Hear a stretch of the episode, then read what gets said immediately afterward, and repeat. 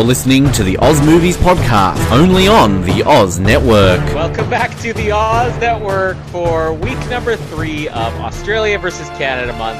We're into our second Canadian film uh, and going back in time from our first Canadian film to what you could, I guess, pinpoint as the beginning of mainstream movies in Canada. Very important, if not, you know, classic film, extremely important we're talking about 2002 hit Men with Brooms, the single greatest curling movie ever made, uh, as determined by every person who's ever watched every curling movie ever made.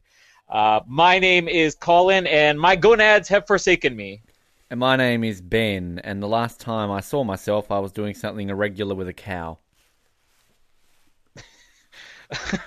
he was telling me that story off the air too. That has nothing to do with this episode. Yeah, no, nothing, nothing at all.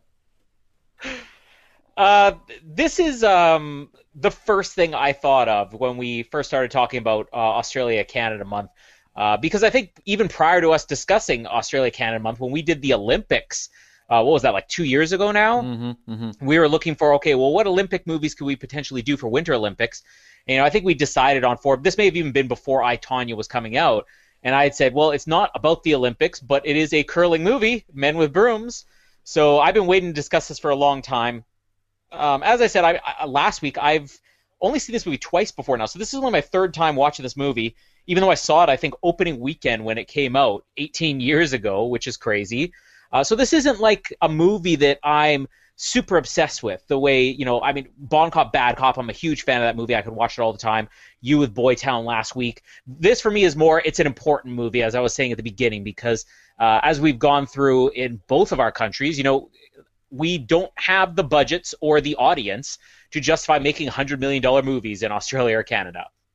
So typically, what you'll get is low budget movies, and those, for the most part, end up being very art house uh, movie. We, we have a lot of very critically acclaimed movies. As I said before, you know, we've had uh, Canadian movies win Best Foreign Language Film. We did it before you, Korea. That's right. uh, we've uh, had Canadian English language movies get nominated for you know Best Picture, uh, but to have a mainstream Canadian movie, really the last time it had happened prior to this was uh, I guess a couple times. There was Meatballs and Porkies, which was sort of the dawn of the 80s raunchy sex comedies, uh, both Canadian movies, both huge hits. Uh, and then in the 90s, we had Air Bud, the movie about the dog that played football, which spawned a massive franchise. Uh, but it, it's not like there were mainstream Canadian movies. And I think the most interesting thing about Men with Brooms is that uh, I saw trailers for this movie, and you would never see trailers playing unless you were in an art house movie theater. You'd never see trailers for an upcoming Canadian movie and we're talking months before this came out. There was a trailer for one scene in the movie, which is the the big slow mo shot where you know Eddie slips, you know, and everybody else is doing their uh, epic walk, and that was just the teaser trailer. And so there was so much hype behind this movie, uh, which had never really happened before with a Canadian movie. And the majority of that has to do with Paul Gross, who's the star of this movie and writer and director. Uh, but uh, I, I, don't even know how much of a reputation this has outside of Canada. Uh, here, though, even though I said it's not really considered to be a classic movie, it's pretty much one of the few Canadian movies that everybody knows. You're not going to meet a person who doesn't know of Men with Brooms. You probably won't meet a person that hasn't seen Men with Brooms.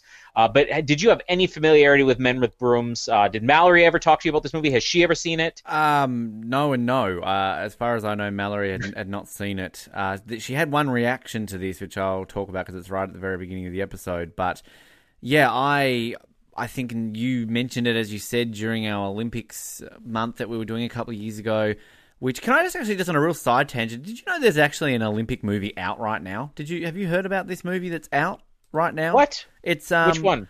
Oh, I need to find the name of it. It's ba- it's called Olympic Dreams. It is the apparently the first ever movie to ever be filmed during the Olympics and in the Olympic Village. It seems like a cheesy love story, like it's a romantic comedy, but it is actually it was filmed during Pyeongchang in 2018, so it's got all official Olympics and it popped up the other day. I watched the trailer. It looks like something that Jamie and Mallory would like, and you and I would cringe at. But it it looks fascinating because it was filmed during the Pyeongchang Olympics as the first official film to ever Wow. be filmed during an Olympic Games. So anyway, side tangent. Got a movie for 2020. We got a movie for 2022. Yeah, All right. I, I completely forgot to tell you about that, but this is on the topic. But um, yeah, no, I no, not heard of it, basically. So, but as I, I joked, I think was it last week or the week before that the two Canadian movies you you chose had to be on ice hockey and curling. So it kind of makes sense, really. Yeah, yeah, and uh, the, the history of this movie. Well, I'll go back before getting into how the movie came together and just talk about the star Paul Gross because um, in Canada, this is our one bankable movie star. You know, he's only made a handful of movies. He's he's a guy who uh, became famous probably later in his career. I guess later in his life, he was well into his 30s, and there was a TV show that uh, was made on CTV here in Canada, which is one of our national networks, called Due South. And this show uh, got a good enough response just from the pilot that one of the American networks, it was either ABC or CBS or something like that, said we're going to pick up this show and air it at the same time, which at that time had never happened before. There were Canadian TV shows that might get aired in reruns. Uh, there were Canadian shows that you know would be aired in syndication, but for a major network to say we're going to put this on our fall schedule and air it simultaneously with the Canadian, that that had never happened before. I think the only times it's happened since then are the TV shows Flashpoint and then Saving Hope. Uh, but this show did okay in its first season. Uh, I think CBS decided to pick it up for a limited number of episodes in the second season, but basically canceled the show. But it was popular enough here in Canada that they kept this thing going for five years. And then uh, uh, the the fan base in America eventually caught on to this, and they would start releasing episodes, you know, in syndication or whatever. But the premise of that show was basically uh, the the main star of this movie, Men with Brooms, Paul Gross, played a Mountie who was working in America, and it was a lot about the differences with the U.S. and Canada. It, it played up much on the Dudley Do Right things. I mean, it, it sort of was geared more toward an older audience. I was way too young to really care about this show at the time, but again, I was very familiar with it. And when Men with Brooms started being advertised, everybody knew that's the guy from Due South. So Paul Gross was probably the closest thing we had to a major star where he said, I want to make this movie. And for the first time ever, Canadian movie studios are like, we'll give you a couple millions of dollars to make this, and not let's give you, you know, uh, thirty-eight dollars and uh, a tax credit or something. uh, so this movie had a huge budget and a ton of promotion put into it going in. And even since this movie's come out, you know, when Paul Gross says he wants to make a movie, he gets it made. So w- when this movie was originally in development, he, funny enough, he wanted it to be about hockey.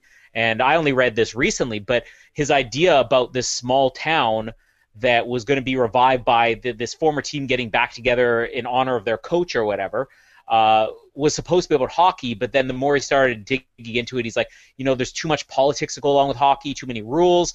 Um, he also wanted something that was more distinctly Canadian, which seems strange. You could find something more distinctly Canadian than hockey, uh, but something that this is our sport. And I guess at the time, 2002, you know, it had just debuted in the Olympics. It wasn't like curling was big anywhere other than Canada. So he decided to make it a curling movie instead. But it is funny that I think I mentioned the same thing, you know, on the Bon Cop Bad Cop episode. It never occurred to me. I picked a movie that dealt with it was a buddy cop film, dealt with hockey, and then I picked a curling movie. But that is the, the most obvious Canadian things ever. And, and here we have two of the highest grossing Canadian movies, and yeah, coincidentally, they just happen to be about hockey and curling. Which makes me happy because, you know, I love your country. I'm about to move to your country. And two of the things that get me most excited about your country are hockey and curling because I've always mm-hmm. loved hockey, but curling's one of these, you know, fascinating things to me as a, an Australian that you just never see, even more so than hockey. So, yeah. Um, I mean, this was a an interesting movie to me. Um, it's. I, I, I watched this very late last night. We had some friends over, and basically they went home, and then I was like, "Fuck, I gotta watch this movie." So Mallory had gone to bed. Again, I don't think she had seen it, but kind of watching this movie, and I don't know if I picked the best time to watch it by that because I was actually really tired. So about halfway through this movie, I was falling asleep, and it wasn't because of the movie. I was just tired. So of course, when you're tired and you're like, "Oh, I've got to keep watching this movie. I don't, I won't have time to watch it before we record tomorrow." You're constantly looking at the timestamp. You're like, "Oh fuck, I still got like 40 minutes to go." Oh, it's still got 30, it's still got 30 minutes to go, and it's kind of when you're watching a movie that you're finding strange as well. It's kind of a bit of a stretch. So I'm actually really mm-hmm. excited to do this episode because you know, it's not like Bon Cop, Bad Cop. I'd seen it before. I knew what to expect. And even on a second watch, you're kind of like, okay, well, you can see this, you can see that, but I still enjoy it because this is definitely one never having seen before, enjoying it at a weird time and definitely finding some issues, but then not wanting to say this is an issue because, as we talked about, I think last week, you know, we're so used to a certain type of film by watching American movies that when we watch an Australian or a mm-hmm. Canadian or something like that, they're different styles of movies. So I don't know where I'm going with this point. The point is, uh, I found this movie interesting. I like curling, and Paul Gross seems like a nice guy. I don't, I don't know who he is. I'm sorry, Canada. I, I, I will learn more about him You would before I enter your Yeah. country. I- I'm sure you know Americans who were alive and maybe old enough to care in the mid to late 90s would recognize him. Oh, there was that TV show with the Mountie due south. Um, other than that, if you're not Canadian, you won't know who he is. And even in recent years, I mean, he he really slowed down. His Men with Brooms, you know, was him at his peak, and then after that, he's like, I'm just going to work when I feel like, and he got more involved creatively as far as like producing and writing stuff. But he's even directed a couple movies since then. But it's just always been weird to me that this is like the only box office draw we really have. You know, there's another movie which I, I thought today about doing for you know possibly next year. Uh, off the success of Men with Brooms, suddenly all these studios said, "Well, let's start sinking some money into Canadian movies. Let's start making things that are fun." And one of the ones that was made was actually probably Ryan Reynolds' first real starring role. So he was known in America, you know, had had some supporting roles and stuff like that, but was not a big enough name that he was going to turn down, uh, you know, uh, producers in Canada saying, "We'll make you the star of a heist movie," and he made this heist movie called Foolproof, and it just didn't live up to the success of this movie. But it's interesting what you're saying about, you know, it's an interesting movie because I did see this when it first came out. I enjoyed it. It wasn't one of these things where like I got to see that again. You know, it's been probably ten years since the, even the second time I watched this movie, but I think so much has changed in movies and.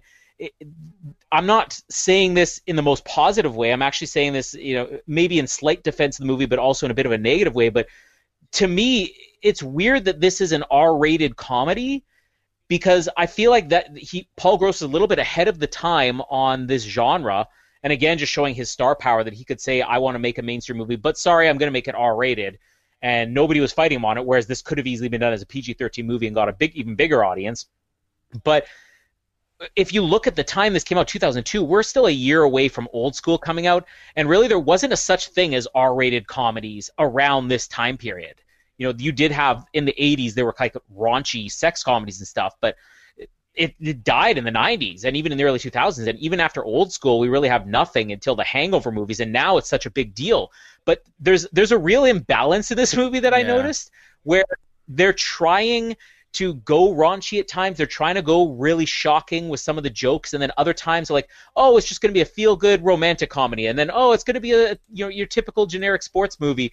Whereas I, I feel like if Paul Gross were to make this same movie now, knowing that audiences would accept a hard R-rated movie, it probably would have turned out completely different. Probably been more in line with something like The Hangover. But I, I could ki- kind of feel now, looking back on this, I see what he was going for, but he probably wasn't gutsy enough to do it at this point in time because that's not what people expected out of comedies. just quickly before I comment on that, um, just I'm looking at Paul Gross's filmography here, and I kind of am intrigued here about a 2004 miniseries he was in called H2O, uh, which has him and Leslie Hope from 24 in it, and basically the plot. Oh, yeah, I vaguely remember that. The plot. In the midst of negotiations with the United States Secretary of State, the Prime Minister of Canada dies in a canoeing accident. Unsolved. Mm-hmm. I want to watch this. I, I'm in. Yeah. um, but yeah, like I said, I vaguely remember it, but yeah. um, yeah, no, I think it's it's a very good point because like I, that's maybe one of my things here. We're watching this movie, and again, knowing this is a Canadian movie, this isn't a Hollywood movie, different styles, but it did have a very weird tone and imbalance, and I just found myself throughout this whole movie wondering.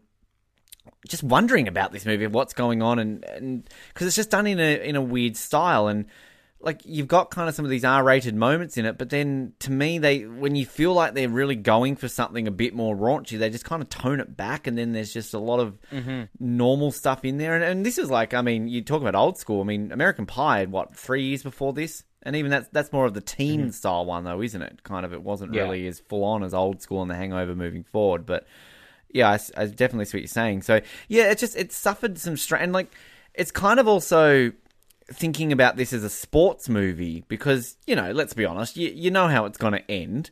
um, you know, from the moment it starts because it's a sports movie. But even then, with some of the sports movie tropes and like they go out of their way to I think try and explain curling to someone like say myself who I know what curling is but I don't know the subtleties of curling. But even then they seem to kind of struggle with that at some points. Like you think, okay, yep, I'm getting it, and then they kind of go away from it and you're like, okay, now I'm confused. Um, and then it's just and I didn't get the whole thing around this love triangle because I don't think I could differentiate the sisters at all in this movie. I just couldn't tell them. Like, wait, isn't that the one he's he was getting married to that one? She's an astronaut now, and hang on, she's an alcoholic. I didn't understand.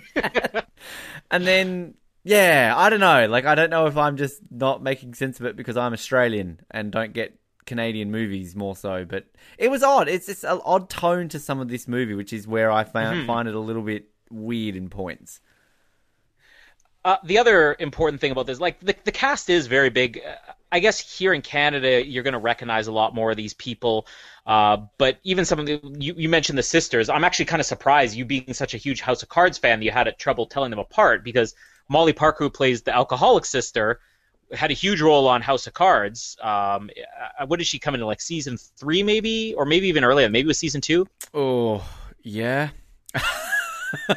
You don't even recognize her from House of Cards. I have to. The whole time I spent watching this movie, going, I know this woman, and I saw that she was in House of Cards, and I'm like legitimately going, like, oh, who is she in House of Cards? And I looked it up, and like I do remember her face, but I mean, look, it's been a while since I've seen Yeah. those seasons, so she's also now probably even more successful on the the new Lost in Space TV show. Um, I haven't watched it playing. Maureen the mom. Yeah, and, and that's a really great show too, and they've really made her the star of that. Or, or you know, it's her and Toby Stephens, so you got to check it out.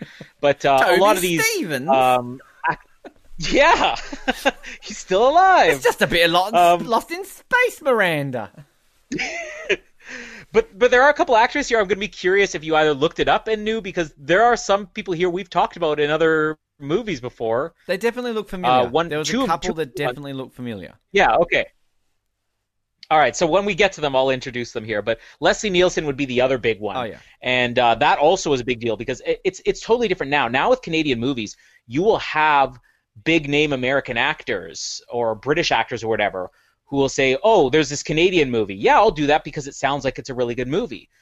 So you know, it, it's not unheard of to get a bigger name star. Now Leslie Nielsen is Canadian. He's from Saskatchewan, of all places, Saskatchewan. Oh man. Uh, but uh, he had spent his entire career, obviously, working in America and become hugely successful.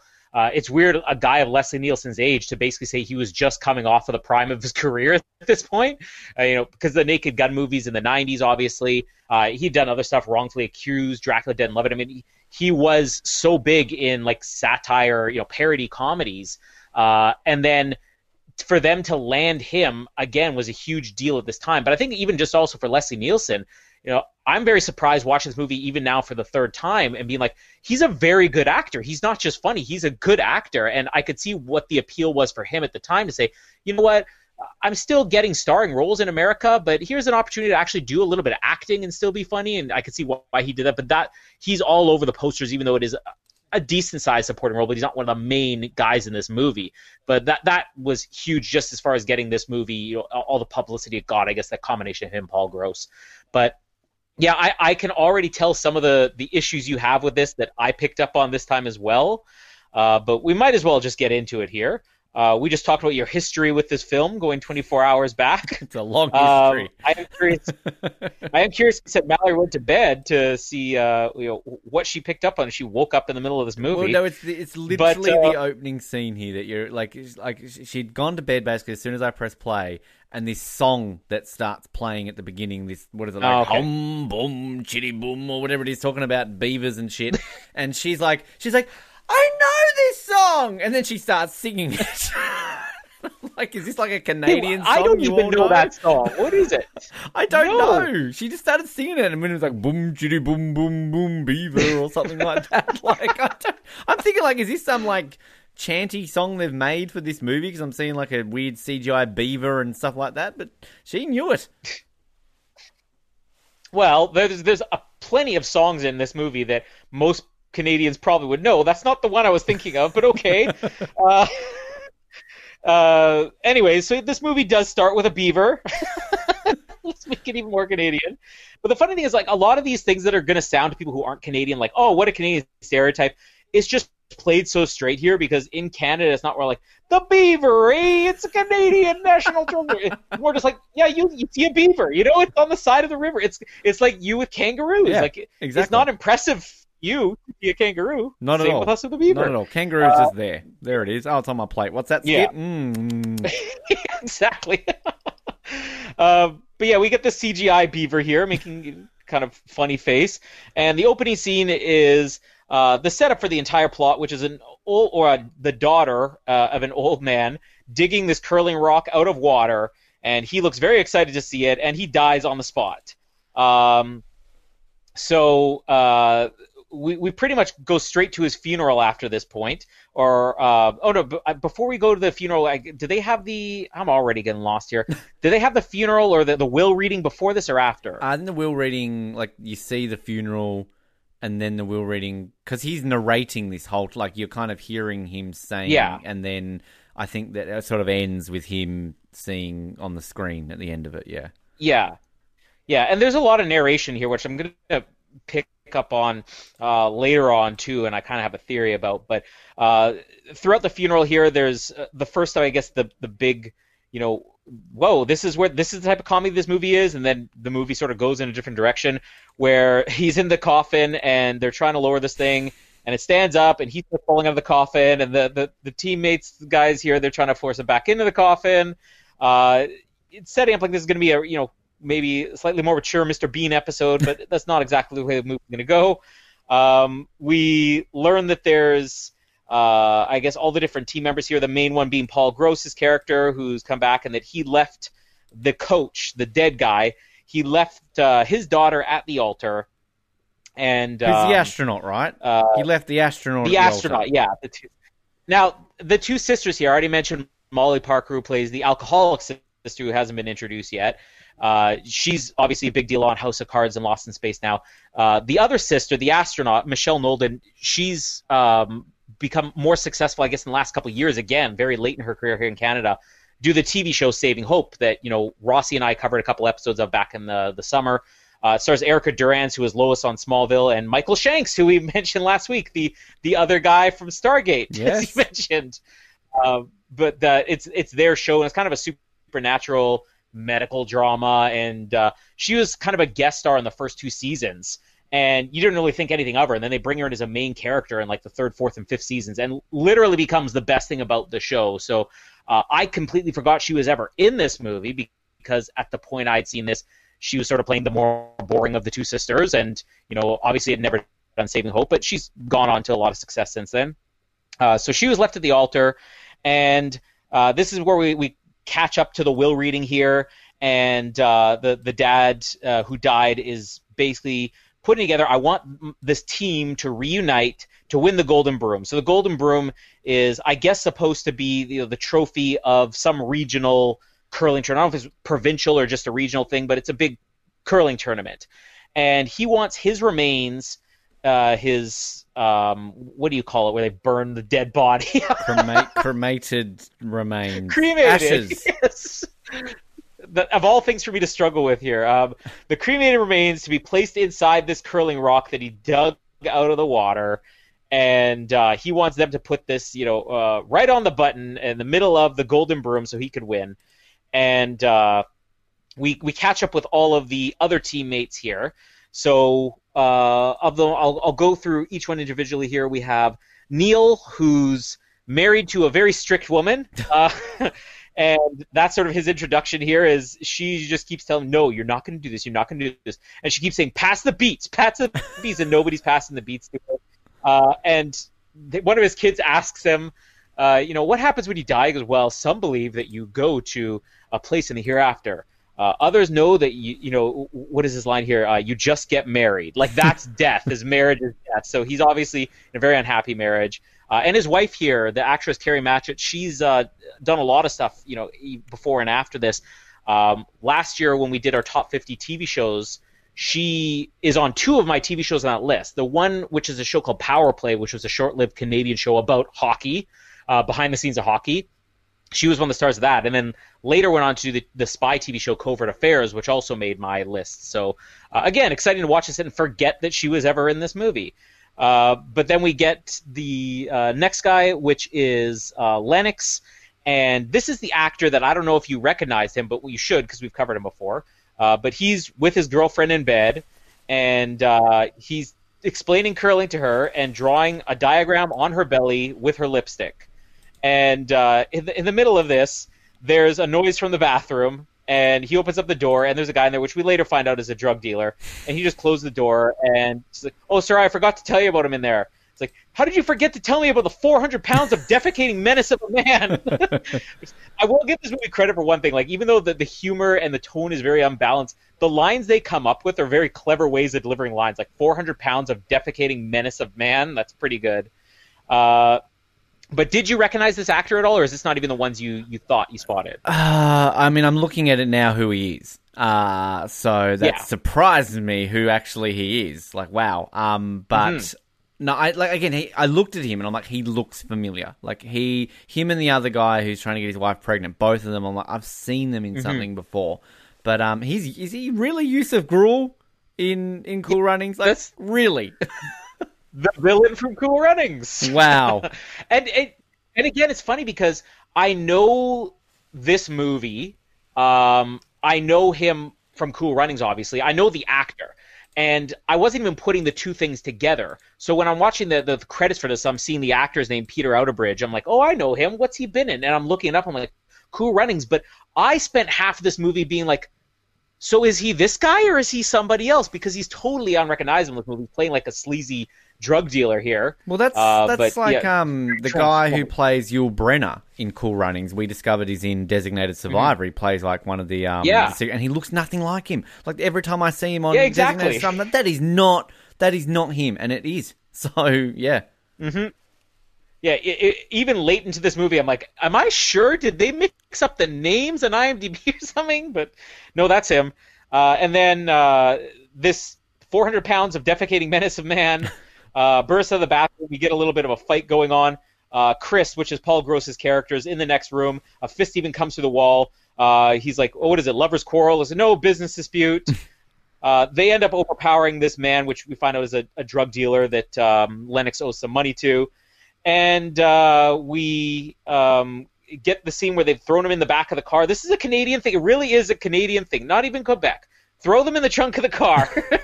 Two movies, and we've seen this happen. Uh, a police officer stops them, can clearly tell there's something bouncing in the trunk, and they just keep, oh, it's the shocks. Uh, and then when Chris goes later on to knock this guy out again with the curling rock as they're trying to dispose of a live body, uh, he was, oh, it's just the muffler. And it's like, oh, you better get that fixed. Uh, this this police officer, this is one She's of those so Canadian. Like, Come on, Colin, give... give... me Canadian. Oh, you better yes. get that fixed, eh? better get that fixed, eh? Uh, but uh, like she's given this role in the movie. This this won't even be her last scene. She's got three or four scenes in this movie, and you're like, was this meant to be a bigger character and it just all got cut out? Like I really want to see a director's cut of this. Uh, but they're just debating whether they should reform the team or not. Um, the the giant wakes up, as they say. Uh, they have a little bit of a deal with the car. They take him up. I think this is a ship or something like that. They're trying to climb up to dump him off a ship. He ends up landing on a scaffold and ends up on a boat to who knows where. And that's pretty much the end of him for a while. Uh, they're all reunited at the arena, and we find out it's 10 years since Chris walked out on the team. So this is we're starting to find out what happened to this rock that was thrown in the water. Why did this team disband?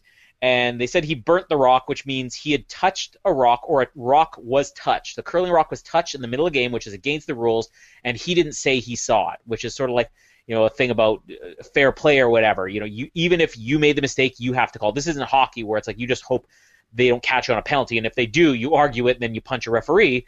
No, here even the people who screw up are obligated to say I screw up. So he was so ashamed of this that he threw the rock in the lake. Uh, there's a little bit here where Lennox decides he wants to set the rock on fire, and uh, explodes the rock, um, and uh, they, they basically talk about the dad having this very elaborate plan uh, to get the team back together. Uh, but they do agree that they're going to put the team back together here, which is basic setup for the movie here. Again, I completely get very uneven tone here, but still, I think some really clever stuff. Like I love the thing with the the the drug dealer or whatever in the trunk of the car. Maybe that is just a Canadian thing. Uh, but we also have the setup for a pretty generic sports movie here. So the movie is all over the place. I understand that, but I, I like some of the stuff in here still. I think with it being all over the place too, so many of these sh- scenes are just so short, and then it's kind of Yeah. it's just short, sharp, to the point. Let's move on, and then it's kind of like we won't talk about that again. And a lot of them have no music. There's like, is there really any score in this movie or anything like that? Like it kind of it feels a bit strange. Um, and again, like that's not to make light of this movie. It's a it's a Canadian movie. I'm not used to this style. But even you, having you know probably seen more American movies than Canadian movies, it is kind of like it's it's done differently.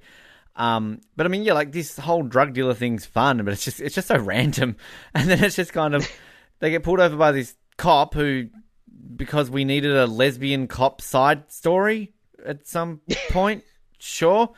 Um, Which, like in all fairness, at, the, at we find out later she's lesbian or whatever. You know, now we look at this, we're like, oh, okay, they throw that in all movies, but this is 2002. I mean, Yeah. even in Canada, where it's you know not nearly as conservative as when you get in you know American movies, this still was like, oh, you haven't seen that in a Canadian movie before. Yeah, yeah. No, I was thinking that that was kind of like you know a bit ahead of its time. With with like the sisters, like this is where just again they look so similar. Like they they did really well in the casting. Do they really? I think they do because like one's got curly hair, one's got straight hair, and I kept getting them confused because like and again this is maybe I don't know if this is just me being dumb or it's not paint painted clear enough. But like, cause yeah, I got confused with which one's which because it's like, okay, so he left one at the altar, but then there's another one who he's kind of flirting with, uh, and then it's like, okay, uh, so you know, I just I just got confused with who they were trying to imply he was going to end up with. So that's yeah, I don't know. I just got I got really confused about it. Um, and then like when he also goes to see like his dad briefly, and then he doesn't go and see his dad because he's what he's been digging for oil for ten years in seventy different countries or something Yeah. like that. Um, okay. I also did you get confused when um the other guy's trying to get pregnant? Did you think they're having a fight on the bed? Is that were you confused there? Um, Yes. Yes. Still messing me up, even two weeks later. but like even then, like you talk about like the tone of this movie because like we kind of just cut to this scene of this woman on her hands and knees with something sticking out of her. I thought it was a butt, and I'm like, huh? What's, what's going on here? And then all of a sudden, like, oh, okay, they're trying for a baby, um, and it's just like they just like have sex or have a fight, whatever Colin thinks. And then it's like we cut then straight away to this other motel. Um, and then and that woman on the bed who's got curling drawn on her is that the one who ends up with the married guy in the end? Is that the same woman? Yeah. it is. Okay, right. yeah. You- Can you just not tell Canadian women apart? they all look the like same. yours and Mallory's wedding, are you gonna grab one of the bridesmaids? Uh, I take you, Mallory, to be. Probably. You have Jamie up there, and Jamie's like, "What are you doing, Ben?" You're not Chris Underwood. Uh, but yeah, it's just it's kind of you know, and I, I do I, I do like this fight with the drug dealer. Like you know, oh, what did you say? It's like um, lovers quarrel, no business uh, arrangement or something. Business dispute, yeah. And this is so I just looked this up. So this is set in a place called um was it Long Bay? Long Bay. So this is meant to be in Ontario. Uh, Mhm. which I thought was this like meant to be in like Saskatchewan or some random, you know, like Winnipeg. Uh, this, this is ac- it's actually Winnipeg. That's the size of the city. Everything looks the same. Um, but, but it's even like with this whole setup because like this is kind of like the explaining of curling rules. I think like you know is it Joseph or Yusuf Grool? Did I mispronounce that before? Um, Joseph Grool. whatever. Yusuf- Yusuf yeah. Joseph. Mr. Grool. Uh, when he's Yeah. doing the whole lipstick thing and trying to explain, I'm like, oh, okay, cool. You know, this is really going to explain some subtleties of curling for me. I'm like, okay, I don't really get it. And then even this scene when they've got the whole curling rock on fire and it's like, you touched the stone but didn't say anything. Like, I didn't know that was a thing. like the most Canadian of things, like oh, even if you break the rules, eh, you still be nice and say that you did, okay? Um, uh-huh. So, and then like he left because of the shame of not being honest. Like, so Canadian. I love it. Uh, we don't think that's weird here. you and you dishonest Australians. It's like so. So you should go away and dig for oil for 10 years. we, we had a thing here in Australia where our players in cricket got caught tampering the ball. They got caught and banned for a year and still, like, full on on camera view. And still Australia's like, nah, mate, no, nah, we didn't do anything wrong, mate. Bloody, bloody what are you talking about? Other countries do it too. Um, Video's you, been doctored, okay? you Canadians, oh, he slightly touched the curling stone. Oh, no. I mean, that's that's what's kind of funny about this is you, we realize there's certain things that are just simply different here. You know, like I said, I don't think it's weird that we have these two movies about curling and hawking because that's what you see. I don't think it's weird to see a beaver at the beginning. it never occurred to me that that could be perceived as this is what the big drama is. He left because of this, but it's like, yeah, it makes sense to me. and yet you think about stereotypical Australian movies, Crocodile Dundee. We're like, yeah, that's no, you know, whatever. A man hunts crocodiles. That's fine. That's normal. Yeah, yeah exactly. Like, what the hell is that man doing? Is he having sex with that animal? even this beach that um, Paul Gross, I don't know any of the characters' names by the way, so you know I really paid that much. you don't need to. But um, but Paul Gross is like I, you know, his inspirational speech here of you know I've been to seventy nine countries and I've found five continents and I've never found as much relaxation as seeing a stone go across a sheet of ice. Like it's kind of, mm-hmm. I like it because like this is very sports movie, isn't it? You know, it's kind of yeah. You know, I've been away. It's it's always the guy who had the chance to be successful and all this sort of stuff. But uh, but again, this is where just the tone of this kind of feels weird because you feel like, okay, this is really getting into like sports movie territory. He's going to come back they're going to, you know, have this and do so well. But I just feel that like it, it doesn't quite live up to some of the tropes. It shows them, but then it doesn't, or it's too quick with them, and it kind of just goes all over the place. And this is just where it is a bit odd with some of the way they do this because even the shot when he's kind of there and he goes on the ice and he you know puts the curling stone down and it stops in the middle and it's all like yeah he's still got it. Go paul gross.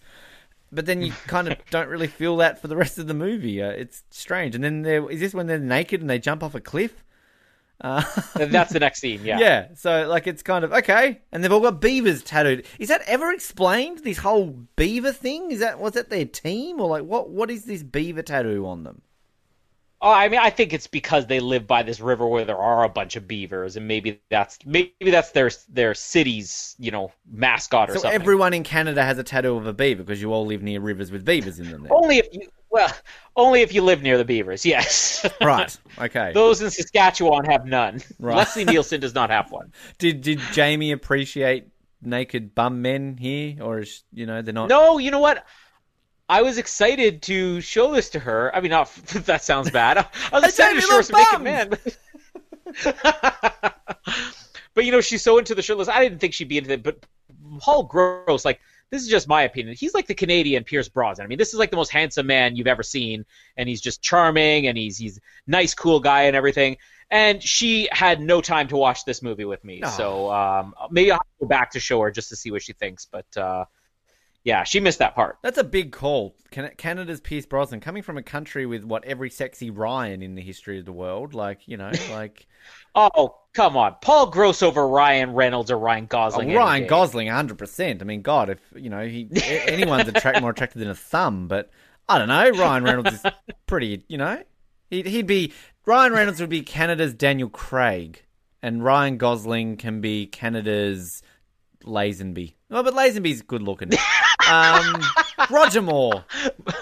Dalton. Dalton. No, but Dalton. But, uh, I don't know. Dalton you hasn't aged well. Dalton hasn't aged well. But but I don't want to say Roger Moore because Roger Moore has personality. You know, I don't imagine Ryan Gosling yeah. going like a genuine Felix Leiter. oh, that's my Ryan Gosling um, impersonation, by the way. Um, too Everybody much, got it. too much enthusiasm in my voice there. Sorry, it was a bit confusing. Uh, but the next scene here, uh, this is one of the things that like was big in the trailers too, where they're all introducing themselves. Goes, I'm a drug dealer. It's like, Duh. They cut to the next guy. I bury dead people. Duh. Cut to the next guy. I have a single digit sperm count. Duh. and I'm a naked cheater. And this is where they jump off the cliff into the water. Uh, we get that line, my gonads have forsaken me. Um, What do they say about like why we they're doing this? an erection and we can climb up the cliff or something like that? Yeah. If we all get erections, we can form a ladder and climb the cliff.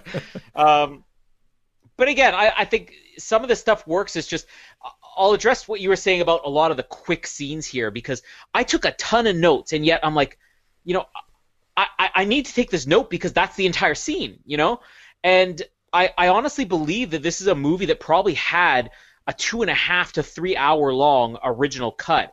And I don't know whether this would have made it a better movie if it was long, because I don't think this is a oh this is just a Canadian thing. I think this is a Men with Brooms thing where they probably were too ambitious, and the one thing that maybe Paul Gross did have pressure of, or he just decided himself was we need to deliver a movie that's an hour and forty five minutes, and that's it Hmm. because from the police officer who has a subplot to two sisters to four guys on the team to the coach to the villain to the drug dealer. I mean there are so many characters and so many little plots going on in this movie that nothing really gets the amount of time it needs. And everything that is here i like all the characters here. I like all the little stories but every scene is like 10 to 15 seconds long and then they move on to something else. And yet at the same time the movie doesn't feel too fast paced. It feels to me like this is going at a very natural pace. It's just there's so much going on here.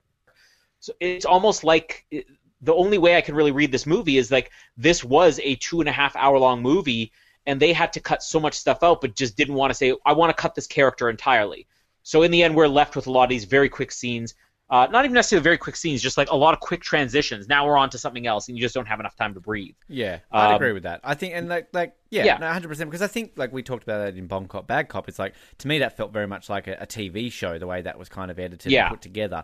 But like, yeah, I see that. Like, definitely, I think they could have done some long things. Because I'm with you. I don't dislike any of the characters. I think even if the ones I you know think are the same, like they're all entertaining. There's no bad characters, no bad acting. You kind of you connect with these characters. I think, which is obviously what you want in a movie. But yeah, there's just it's just something yeah with it. Actually, just one thing. Speaking of the characters too, um, the guy who's married to the stuck-up wife, um, yeah is she? He, he should have been cast as Mark Zuckerberg in the Social Network, right? Like he looks like Mark Zuckerberg.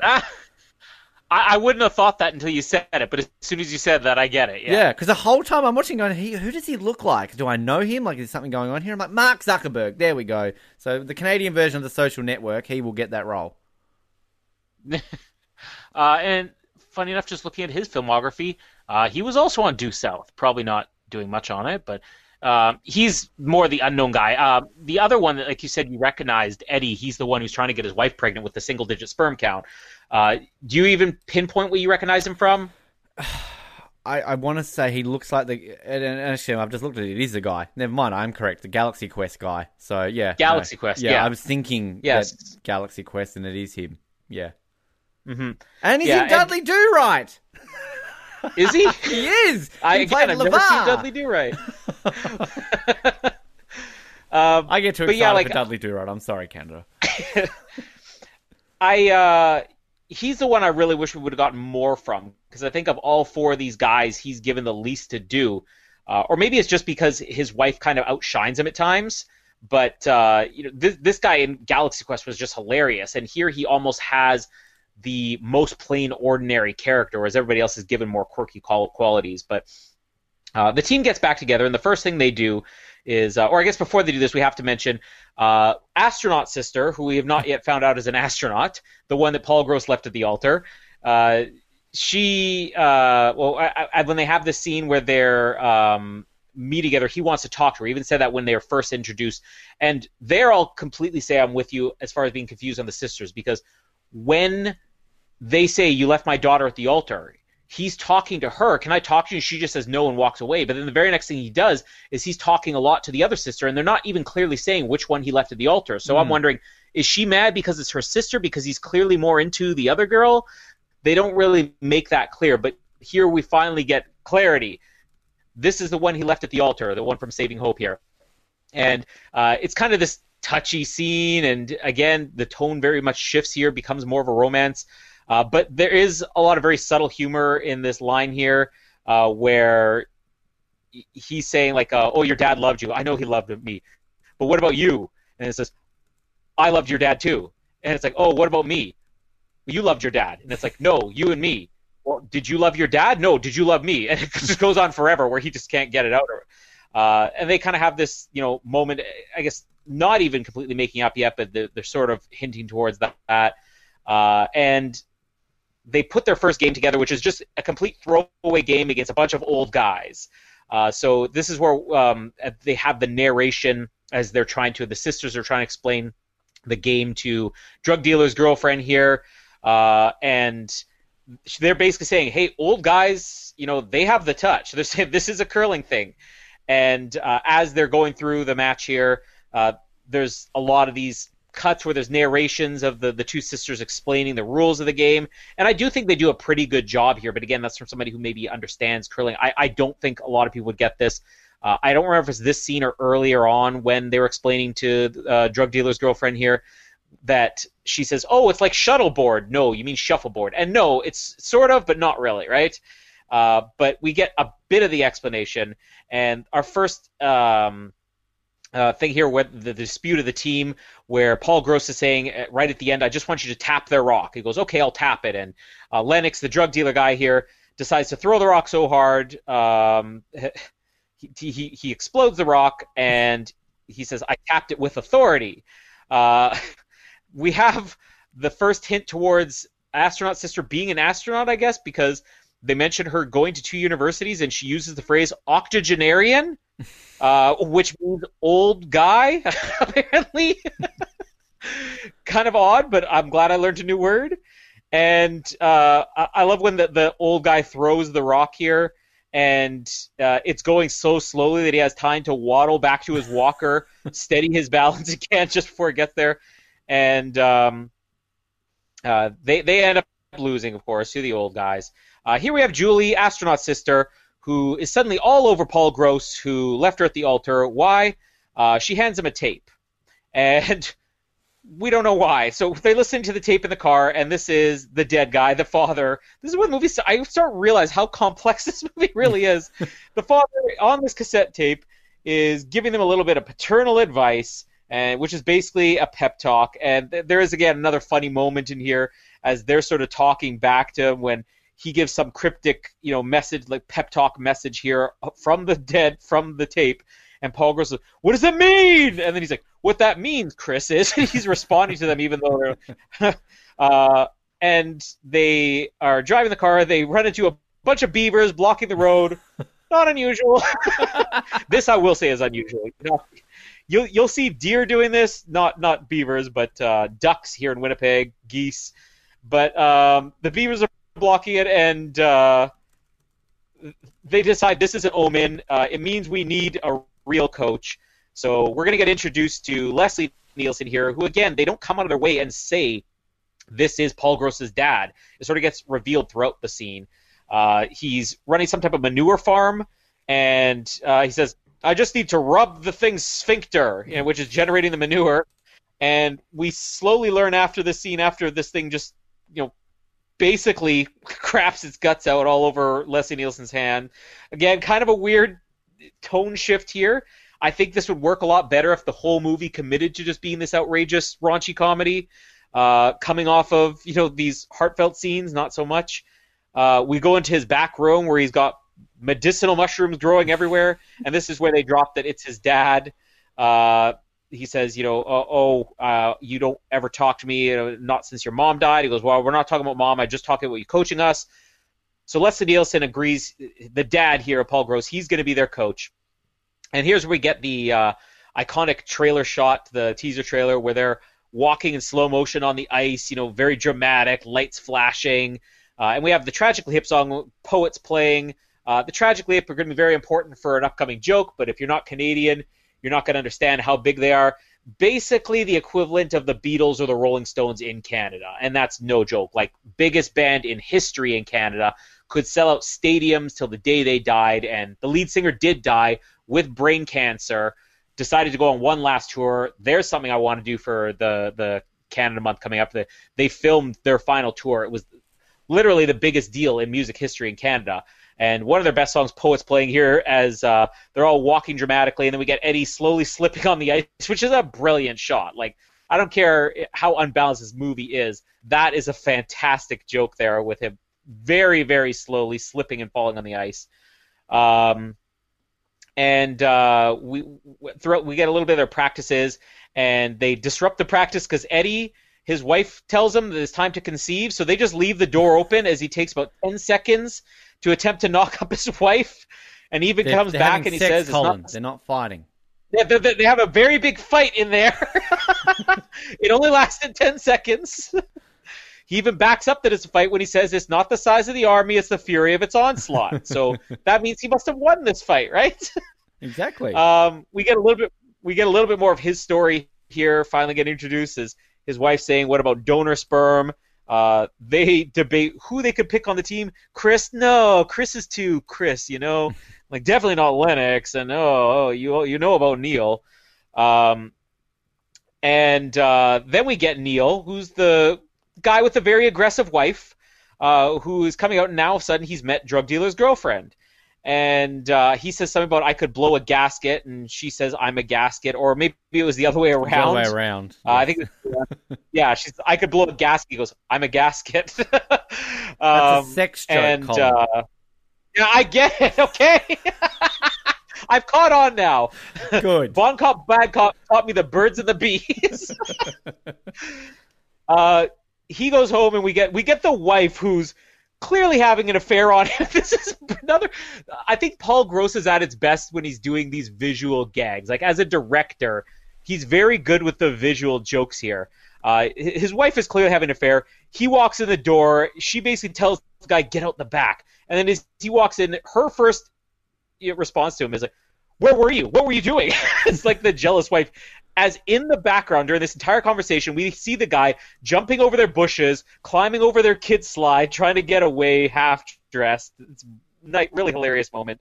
Um, and uh, uh, I have no idea. Whatever wrote my notes here. Uh, something about it might be permanent. What is that? I was, Um, oh, okay. So Leslie Nielsen, yeah. Uh, oh, again, very quick Yeah. yeah, this is not me rushing through the scenes. These scenes are legitimately 30 seconds long. And they move on to something else. Uh, so Leslie Nielsen's trying to teach them something, and uh, he throws the rock, which of course in curling you're basically on one knee with your other foot still on the ground. And he says, "How's my form?" It's like it's good, good because it might be permanent because he can't get up. Uh, and we get a shot of him now. He's doing physiotherapy. So alcoholic sister Molly Parker, she is some type of water physiotherapist, I guess. And I love the insults he throws at her here, uh, where he says, "You're the Saddam Hussein of physiotherapy." Or no, what, you, did, would you go to the Saddam Hussein School of Physio? um, and there's a, a flirtatious moment here where she, uh, you know, swims to the side of the pool, and Chris is there, and they're kind of flirting, even though he broke up with her sister. And when she decides to go back to dad to do some more physio, uh, he says something about uh, uh, she looks like a woman, but uh, if she catches you, you know you're in the clutches, and the spawn of Satan. Very clever lines. Uh, not all jokes land though. Um, and then uh, we have another scene with Paul Gross and Julie, the astronaut sister, uh, where she's angry in the car with him, and then all of a sudden they're having sex uh, or fighting. I still can't tell. Sex. Uh, sex. Thank you. I need clarification from now on. Uh, an alcoholic sister sees this from the window. So what happens?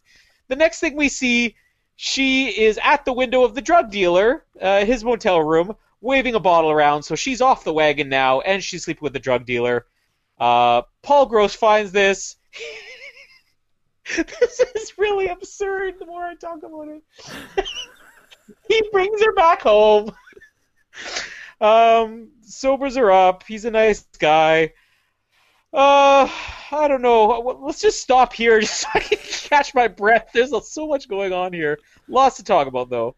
I think um, when it comes to this movie with the curling aspect, and, and this is maybe where it doesn't necessarily work that much as a sports movie, is I mean, you as Canadians, again, you obviously would get it. You you're used to curling, but like again, for me, who doesn't know the subtleties, and there's obviously a lot of subtleties to curling to understand kind of how it works.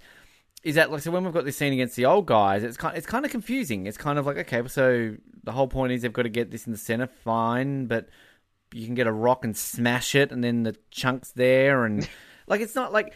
American football is a sport that I don't fully They understand. bend the rules. Yeah, like I mean, but I can watch, you know, uh, Remember the Titans or The Water Boy or something like that about American football, and still understand that the point of the game is well, you got to get the most points and get a touchdown, and that's generally what you're going to need to do. They can make it a movie esque movie to make it more dramatic. Mm. It'd be the same with Australian football that you don't really understand it, but I'm sure you understand. The point is to get the most points at the end. So this is where I think kind of this is a little bit tricky to show as a sports movie because you know it is a it is a unique sport in that yeah okay at the end of the day you need what the most points but then it's kind of how does this work and how does this happen? So that's where mm-hmm. I think it's a little bit confusing for me.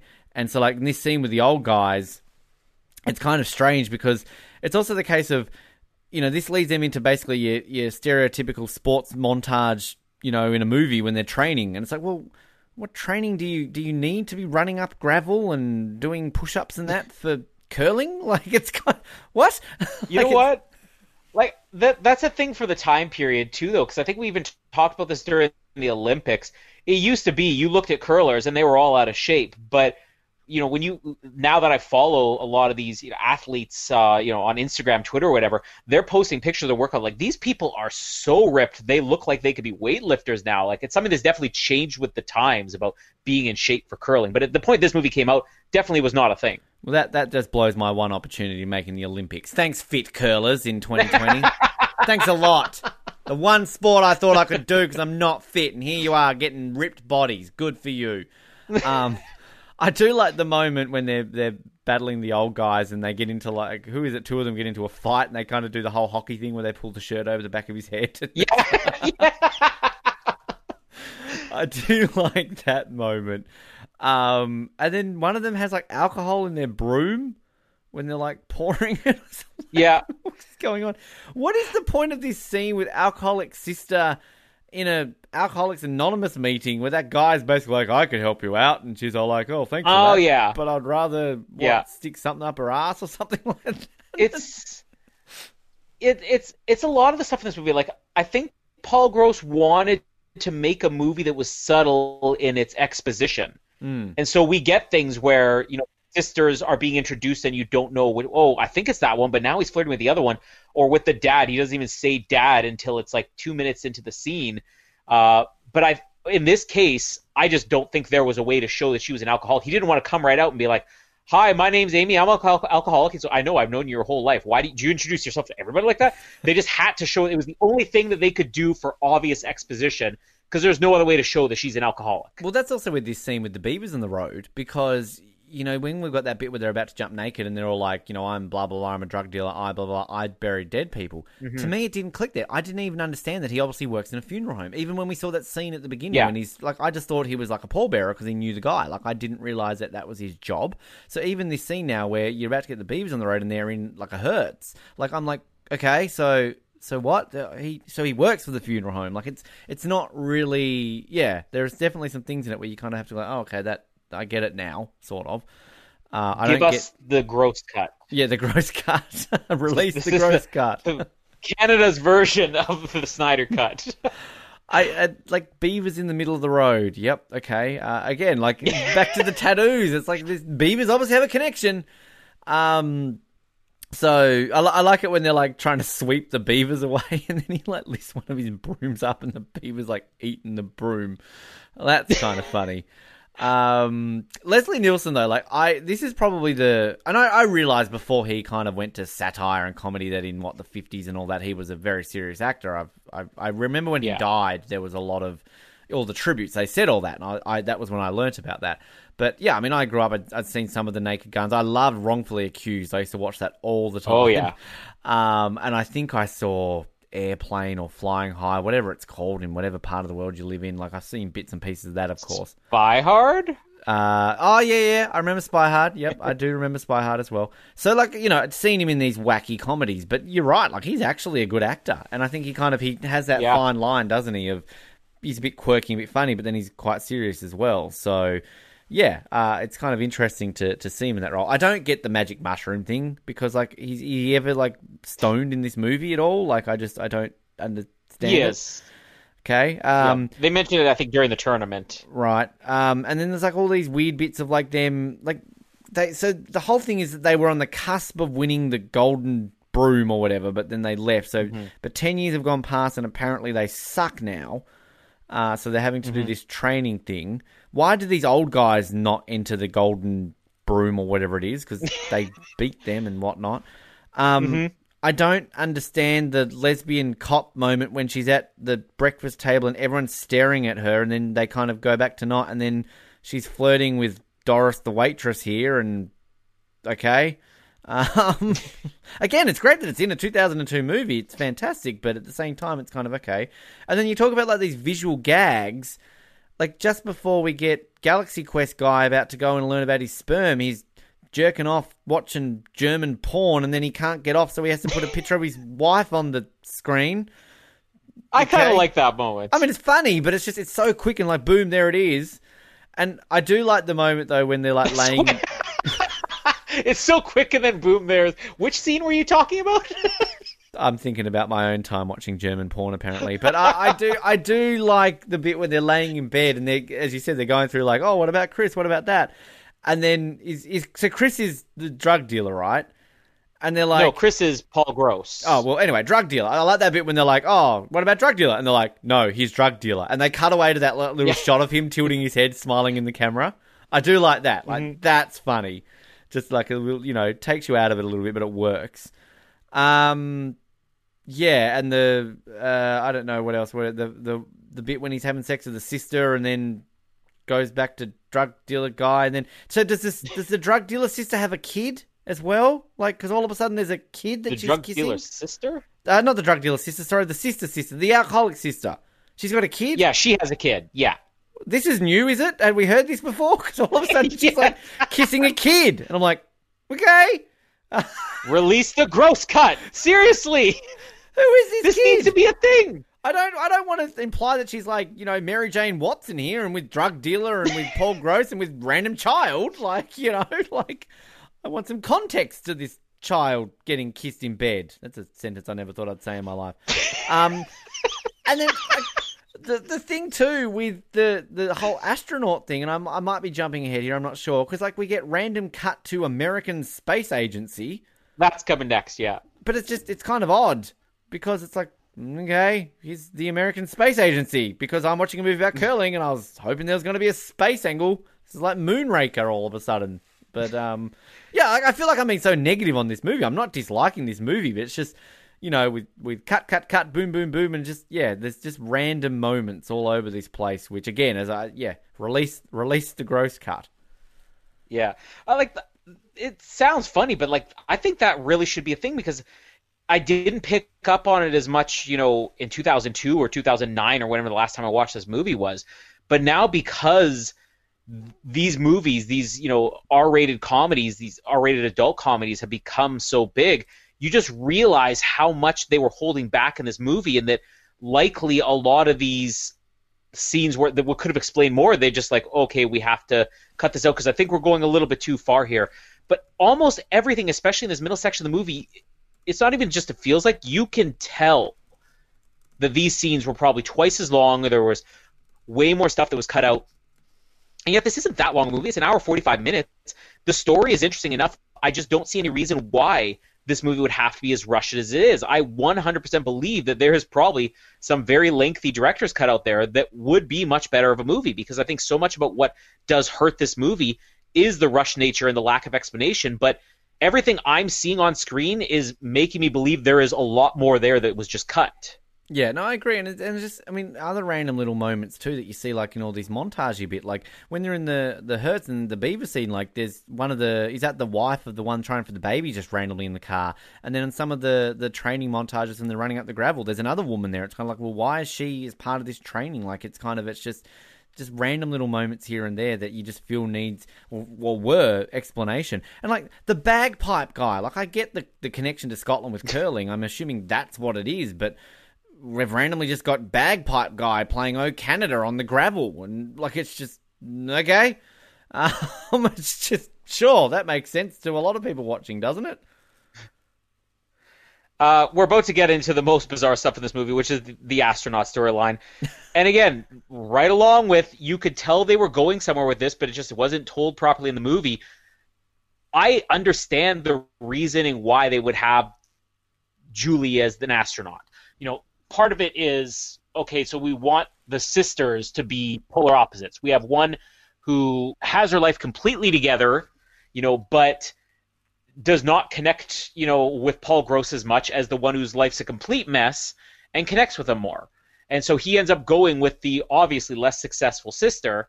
Uh, but that never becomes a thing of the rivalry between the two sisters. They're, they they don't even fight over Paul Gross. It's just sort of a thing where they both understand. Yeah, you know, I, I'm not hundred percent sure if I want this guy. Neither of them are decided on him, so it's not like they're really fighting over him. But you could have kept that and maintained a thing of the two sisters maybe being jealous of each other for different reasons. You know, Julie's jealous because um, what's the Amy is you know able to connect with her ex fiance.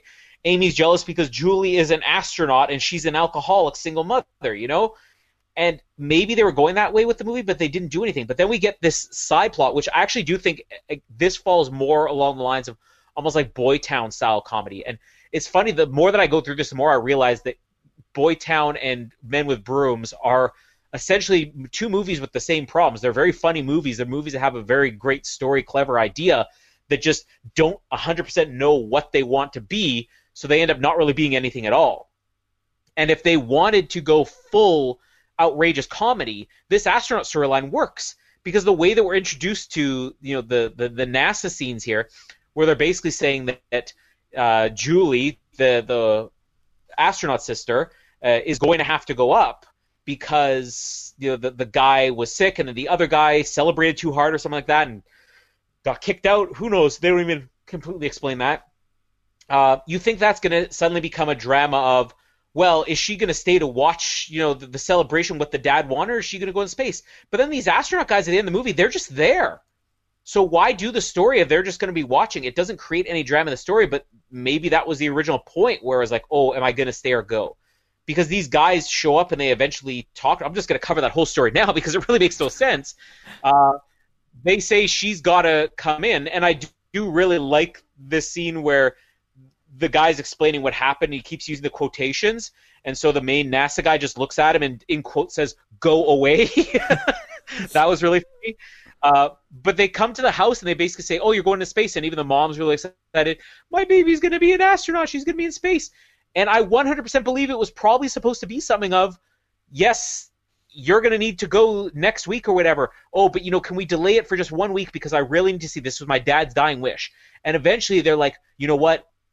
We're not supposed to do this, but we'll do it. But we're going to stay here and watch it with you. And that explains why they're there it doesn't bring anything to the story by cutting it out, but I 100% believe that was probably supposed to be in this movie. Um, it's still kind of funny to watch these guys getting really into curling at the end too. Uh, we're basically up to the tournament now. I can cover the majority of this, uh, not just the majority. I can pretty much cover the whole thing now. Uh, the soundtrack gets really good here, so we get introduced to most of the most famous Canadian songs of the time period. Uh, as the tournament starts, we get the Matthew Good Band song "Hello Time Bomb." Uh, just a side note, uh, the Matthew Good Band, uh, huge in Canada, probably one of the top five bands of this era. You know, multiple multi-platinum albums. Uh, I saw them in concert once. At, like it was this giant festival where you had you know seven, eight, nine, ten different bands, and Matthew Good Band were one of the headliners. The main headliner was Hole, ah. Courtney Love's band Hole. Yeah, and uh, completely unrelated to this, but I remember my brother and I were there, and we were just done at this point. And Courtney Love kept saying she was gonna flash. Hey, if you guys are good, I'll show you my boobs.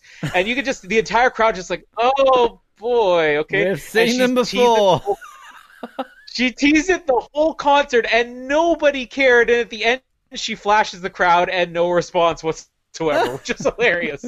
Uh, but Matthew Good Band was one of the headliners. Another one of the bands on that festival was Silverchair, an Australian band. Yes. And Silverchair uh, goes on first. Yeah, they go on first, give this incredible performance. Matthew Good Band, who's much bigger here in Canada, goes on next, gives the single most boring performance I have ever seen in any concert. And they actually apologize and say, "Sorry, we went out drinking with the guys from Silverchair, and it's very clear that they're much younger than us." uh, and they just leave it at that, apologizing for performance because they got uh, Very basically outdrank by Silverchair. Yeah, there you go. So they were Matthew we Bad have to Band. apologize. The Matthew Bad Band, yes. Right. Um, but still, it's a great song. I think this is one of the other exciting things to have a Canadian movie where people are going to see this because Canadian music. It's not unusual that, that half of the stuff you hear. This isn't like movies where it's dominated more by American movies or American TV shows. Canadian radio stations are pretty much a 50-50 split of Canadian music and then everything else. So hearing a song like the Matthew Good Band's "Hello Time Bomb" in a movie would be exciting for Canadians because you're never going to hear it anywhere else, just like the Tragically Hip song. Uh, and we get introduced to our villain here, uh, another semi-famous Canadian actor, Greg Bryk, who um, was recently on a TV show called Bitten, which was a werewolf TV show, kind of a I don't know, True Blood version uh, of werewolves, uh, Canadian True Blood version of werewolves. Uh, and his wife actually hosts a very famous uh, HGTV renovation show, which is quite a good show called A Brick uh, at a Time or something like that. Coming soon to But, the Oz uh, Network. Yeah, but um, uh, again, didn't recognize him at all because he's more famous now that he's older and looks completely different. But I, I like his villain character here, Yount, uh, who's the Olympic medalist but has never won the Golden Broom. So we have an Olympic medalist coming back, which again, this is a Canadian thing. Like the way that teams will qualify for the Olympics is, you know, you'll have your champions in all the different provinces, and then they'll have nationals and stuff like that.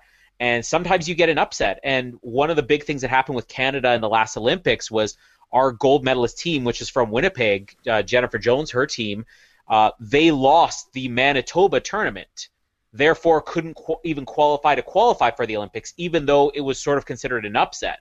So it's not like, oh, you're the top, so we're going to put you up there. It's almost luck of the draw sometimes. And that's kind of the story here that you have these Olympic medalists who just happen to have lost the Golden Broom this regional tournament, but they're here to compete. Um, we get another uh, famous Canadian song, "Digging a Hole" by Big Sugar. This is like one of my mom's favorite bands. Uh, they have two songs in this movie, uh, and then we have probably the biggest laugh this got in the theater. And I already mentioned the Tragically Hip, biggest Canadian band in history. In Canada, you can't even say biggest Canadian band; it's just biggest band in history. You'll have people saying Beatles are Tragically Hip, and people say Tragically Hip. Uh, they're going through all the different, and Sarnia is being represented by Team whatever, and uh, Windsor is represented by this, and Ottawa is represented by this, and Kingston, Ontario, represented by the Tragically Hip. And they cut to a shot of the band, the Tragically Hip, in their curling uniform with their brooms, just sort of waving to the crowd. I was and that's wondering literally if all that was you really get. him. I, re- I was actually wondering if It that is- was there. yeah. Which is like, just imagine this joke play if you're watching this and it's like, and uh, the Olympic curling movie, and Ireland represented by you two, and you just see Bono on the edge waving the crowd. That's the way this joke played in Canada. Um, uh, so yeah, the space agency guys are there. Uh, they they introduce themselves to the door. There's one funny joke here where they say, "Hi, I'm whatever. I'm with the space agency." Hi, Amy Foley. I'm with AA. Again, I like some of the funny lines here. Uh, there's another burnt rock. So the first, the big drama here is about this burnt rock that he was ashamed of, and Paul Gross is very un-Canadian here because in their first matchup with the Olympic medalist, he burns another rock. It's touched with a foot, and he does not call it. He even has Leslie Nielsen looking on at him, and he just shakes his head no, and he just lets it go. Uh, so this drives the gold medalist to get really angry and be very aggressive, and they totally destroy them.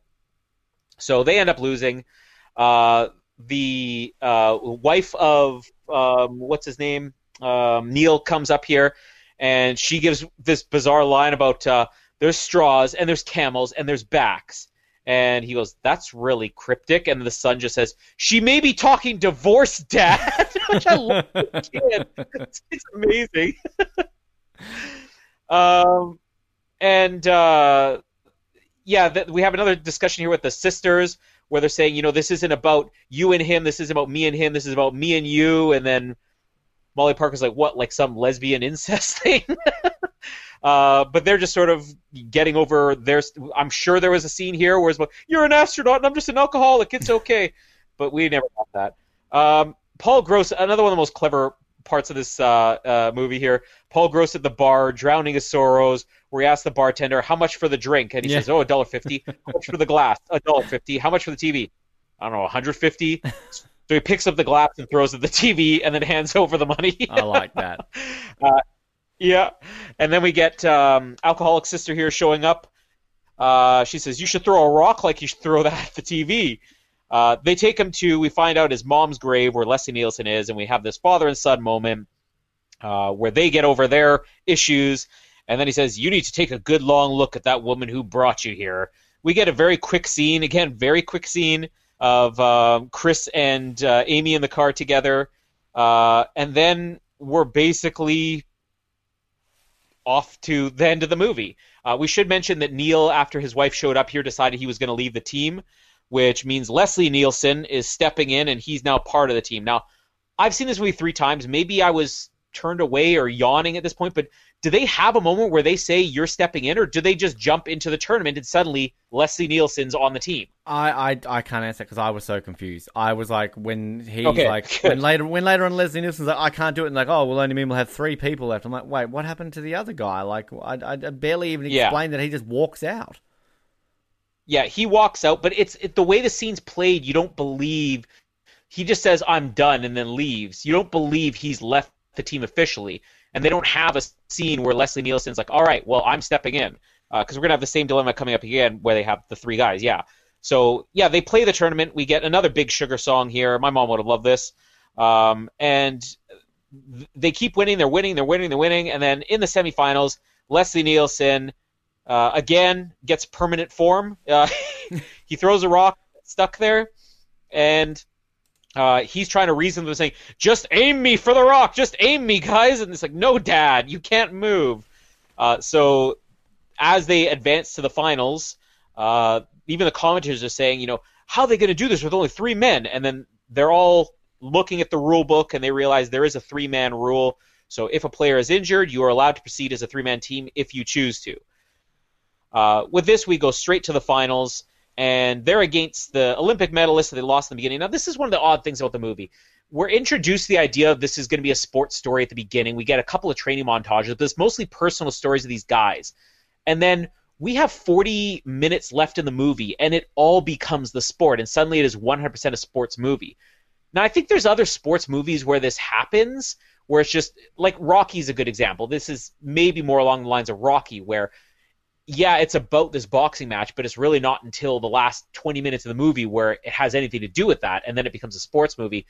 But that still maintained a more personal story. This just feels like they drop all the personal stuff, and now it is a sports movie 100%. But I do like this as a sports story here. Like, once they get to this final tournament, it's cliched, it's everything we've seen in cool runnings and everything else, but I think it's fun.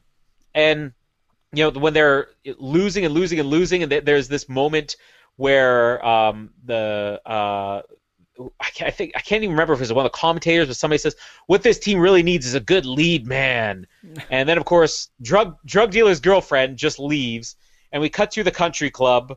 And Neil is there, and they're being introduced as the newest members of this country club. Something else that was not introduced that he was forced to leave this so he could join a country country club. And uh, she's like, uh, Neil, and then doesn't even say they need you or whatever, just shows up there.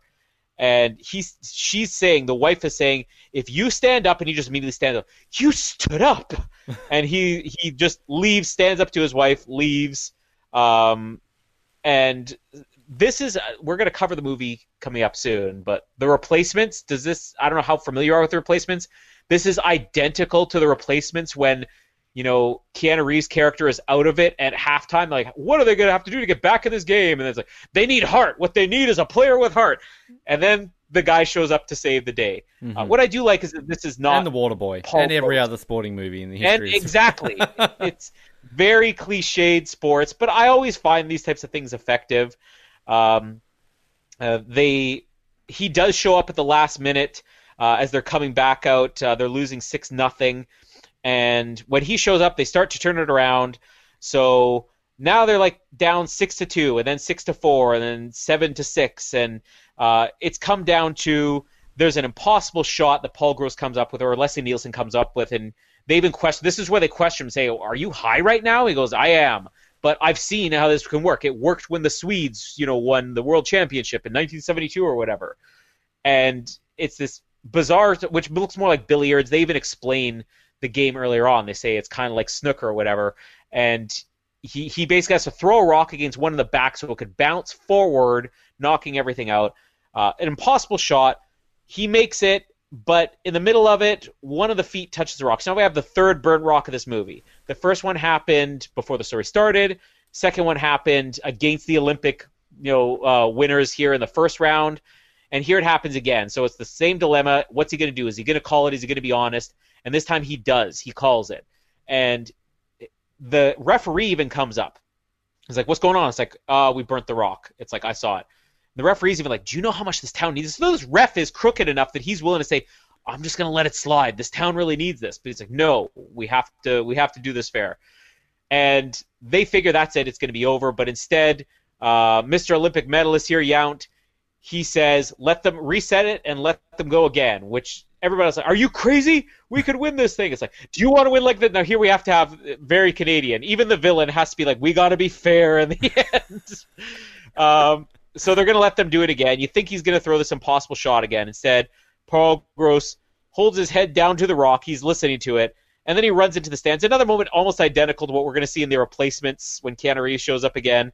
Uh, and he goes, and now he's finally uh, going to alcoholic sister. He's committing himself to her, and he he says something like, "We need to finish that conversation we started in the truck." And I remember this being on all over the trailers. It plays very differently in the movies. When you saw this just in the trailer, because of the way the movie was promoted, you thought this was just a really ridiculous line. Uh, but here, you know, it's it's supposed to be kind of this nice, you know, touchy feely moment. Was uh, we need to finish a conversation we started in the truck. So we didn't say anything then. Look in my eyes and tell me that. It's supposed to be like this big romantic moment.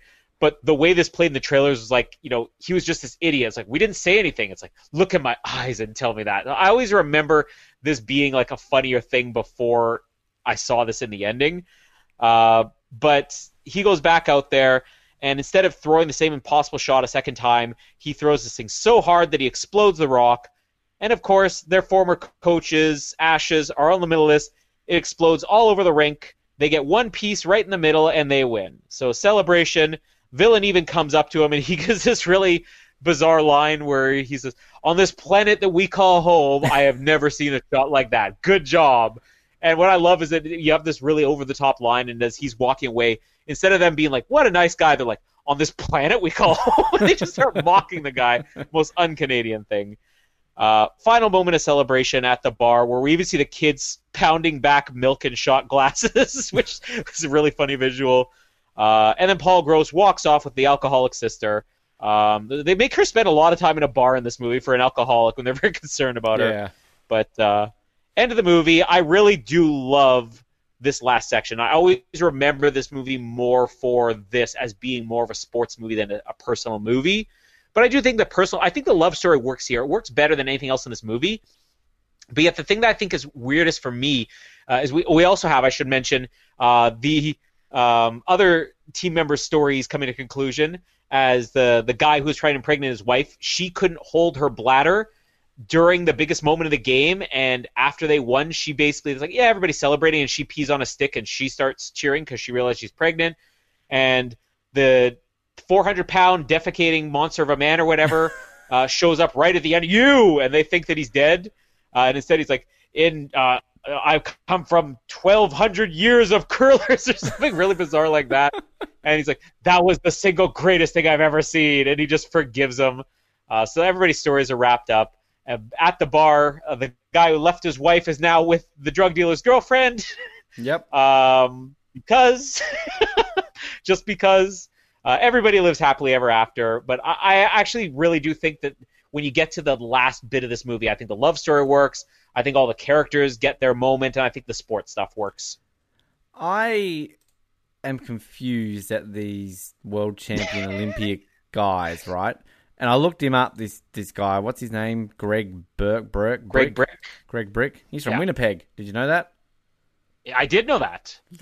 There you go. You should see his Uh, wife. You, you, you'd, you'd very much appreciate his wife if you looked her up. All right, let's let's have a look. I, I appreciate Greg Bryk. He looks like a nice guy. Um, Greg Bryk wife, uh, Danielle Nicholas. Um, Oh yeah, she's all right. Uh, Yeah, you should watch her show. It'll get you into rental shows. okay. Um, but like, I don't understand his character because it's like he comes out on the ice and he's like rock star, like fireworks, and he's smiling and he's all he's very Lightning McQueen, like you know, ka-chow, and just all this kind of stuff. Ciao. Don't know why I the first time. McQueen. Ca- no, that's going to be the first time Casper ever listens to this podcast. You have dropped a line that is going to have him so excited because you quoted Lightning McQueen. Did, didn't he like spell out the word Oz or something like that on one of your Letterboards? he spelled Casper Oz. See, Again, I don't even know where he learned to spell. We have never taught him how to spell, and he's spelling stuff all over the place. And one of the things he spelled was his name followed by Oz. I don't usually like using the word grooming when it comes to me and children, but we're grooming him to become a host uh, at some point in the future. So Casper Oz. there you go, Casper Oz, and it's it's just got to be your son Casper talking about Casper, the friendly ghost. So. and going ka-chow every once in a while. Ciao, everyone! It's Casper Oz with your host Casper Hilding. Ka-chow, ka-chow. Um, but like he comes out and he's all like you know energetic and that, but then he turns into kind of like wooden stick man with no personality. Like it just it's kind of Well, it- odd. Yeah. No, it be, I think it's because of the showmanship. Like they show he's coming out with, you know, a light show and music and fog machines and stuff like that, and he's really playing to the crowd, but he's super serious in real life. Okay, sure. Um, well, it wasn't it clearly wasn't like the biggest thing in the movie, but I think that anybody would at least get that out of it. well, clearly I'm dumb. Um, but also, why is everyone like in a uniform and our our four are just in like you know clothes from the warehouse or not the way you don't know what They uh, mentioned Walmart too. Uh, they do. Do they Yeah. mention that? Well, yeah, I, and I, again, I think this is where you'd probably. I don't know if this is a thing in the sport, but at least it makes sense here when you see like these regional things. The home team is going to be allowed into the tournament regardless. You know, uh, it's just it's just like in the Olympics, you automatically qualify as long as you have a home team. You don't have to be the very best, which is why when you get a country like South Korea, they suddenly have so many more opportunities. So I think the idea here is that these are all the best from around the province, but just because Long Bay is hosting this tournament, they get to put up their team. But because they're not a real team, they even mention here in the movie, it's like, yeah, we we don't dress like curlers, we dress like losers. Right. I must have not seen that scene, but I believe you. Uh, and the commentators as well, like they reminded me. Um, oh, I mean, I guess it's a sports cliche, isn't it? With sports movies, you kind of have these over the top commentators, like um, Yeah. Let's bring up your favorite, The Love Guru, and you've got Stephen Colbert commentating the Stanley Cup and just random things like that. Like, but they're getting drunk. Bob Uecker in Major League. Yeah, the ones in um in the Waterboy when it's you know they keep going off at each other. Every sports movie basically. Uh, I mean, what about the Mighty Ducks? And they got Paul Correa in to commentate, like, because why not? Um, Wayne Gretzky randomly makes a cameo in a movie about ice hockey. Of course he does.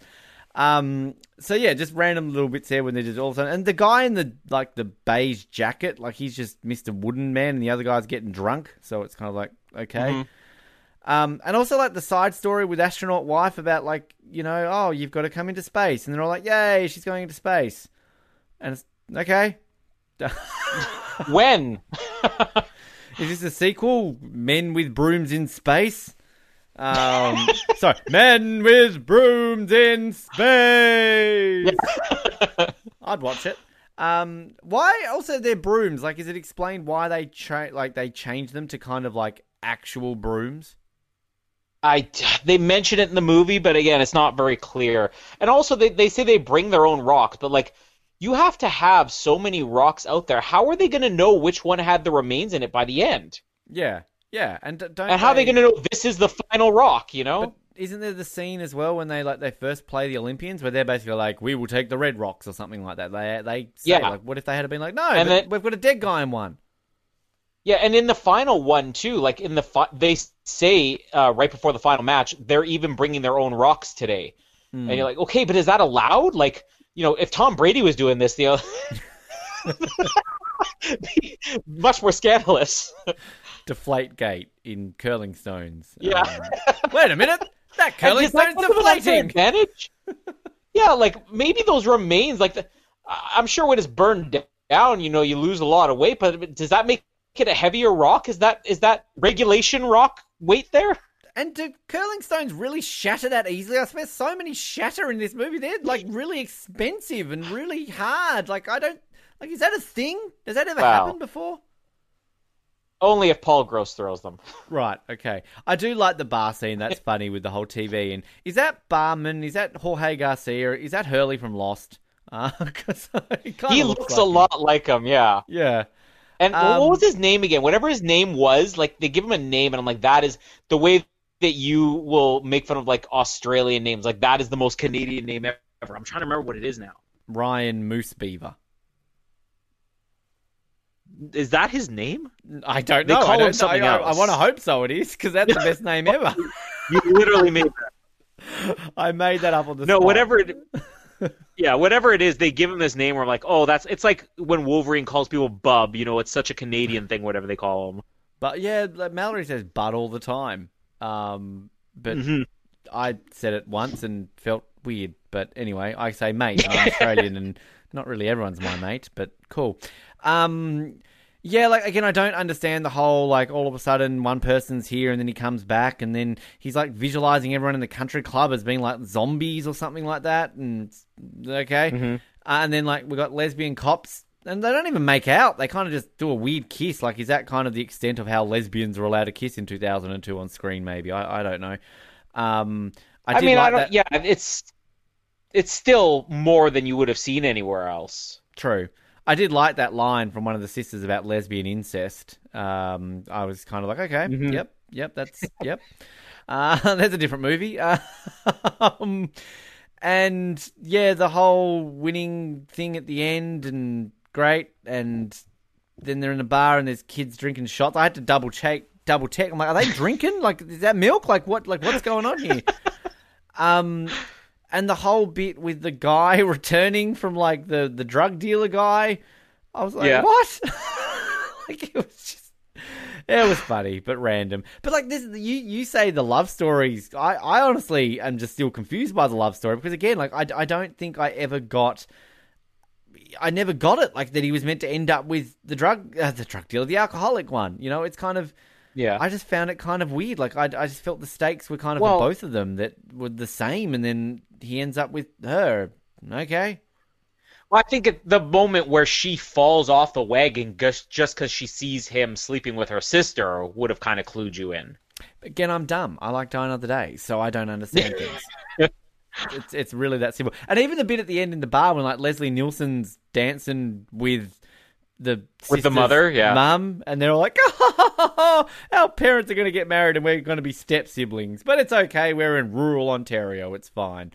Uh, I don't know if that's a thing, by the way. If rural Ontario is filled with people to do with incest, I I don't know. If it isn't, I'll go back to Saskatchewan apparently. But yeah, um, and then they literally walk off into the sunset. I do like the bit where they're um, what was what are they? The the writing comes up on the screen and it's like no beavers were harmed in the making of this film. Yeah, uh, and it's like honest or something like that. And then honestly, yeah. the curling stones in the end and he falls in the water. That's kind of funny. And then I like the bloopers at the end. I like that one where Mm-hmm. they're driving and they're like reacting. They're going like left, right. yeah. Kind of funny. I, I, more movies um, need to have bloopers in the credits. well, like the the one where Eddie is uh uh you know putting his wife's picture on the TV instead of watching the porn, and then instead of him just grabbing himself, he just starts humping the screen. Yeah. he was he was stimulating sex, Colin. He wasn't fighting the TV. Yes.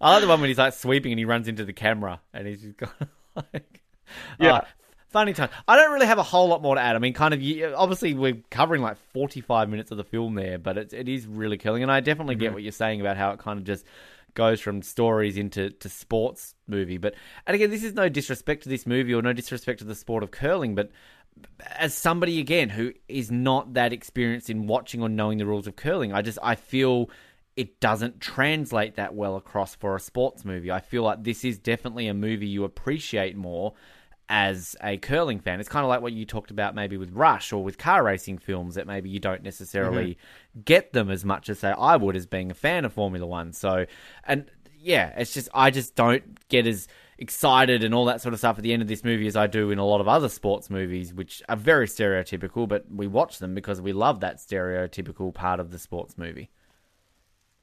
Mm-hmm. I don't get any um, of the music it, or the, the, tragically hip. I don't get any of that either. So I was no Bieber, no Shania Twain. Song. You know. well, the last song that's played during the credits, "Our Lady Peace Life." I mean, at the time this came out, they probably were second only the Tragically Hip, uh, and they had a lot of success outside of Canada as well. I know, know Superman the, is dead. That's the only uh, yeah Our Lady Peace song I know. Yeah, they they they became less successful in Canada as they started making more American sound, which was probably more in the mid two thousands. Uh, but they're still around. Most of these people are most of these people are still alive. Only the guy from the Tragically Hip is dead. Uh, Too soon, Colin. but, Too soon. Uh, this was his his last scripted screen role. I don't know. Leslie Nielsen uh, but I do think dead. that it helped. He is, yeah. Paul Gross is alive and well. So is Justin Bieber. we just don't remind us. Uh, well, come on. With our track record, we can kill a few of these people off. So isn't it great that Justin yeah. Bieber's alive? Uh, I won't respond to that. Chad um, Kroeger. he breathes oxygen. It's great that he does. Uh, anyways, uh, that's Men with Brooms. uh, I do want to mention a few things uh, as we move on here. Uh, they did immediately want to do a sequel. So first I'll just mention the box office. Uh, box Office Mojo has some, I think, slightly inaccurate figures on this. The overall gross is right. I think this movie made a little over $4 million, which was all in Canada because I don't think it got theatrically released outside of Canada. But uh, as we mentioned on both of our previous episodes, you have to put that in perspective of, you know, there's one tenth of the amount of people living here in Canada, so a movie to make four point whatever billion dollars is like a movie making forty million dollars. 2002, that was a decent sized hit, especially for an R-rated comedy uh, that was Canadian when nobody was paying to see Canadian movies.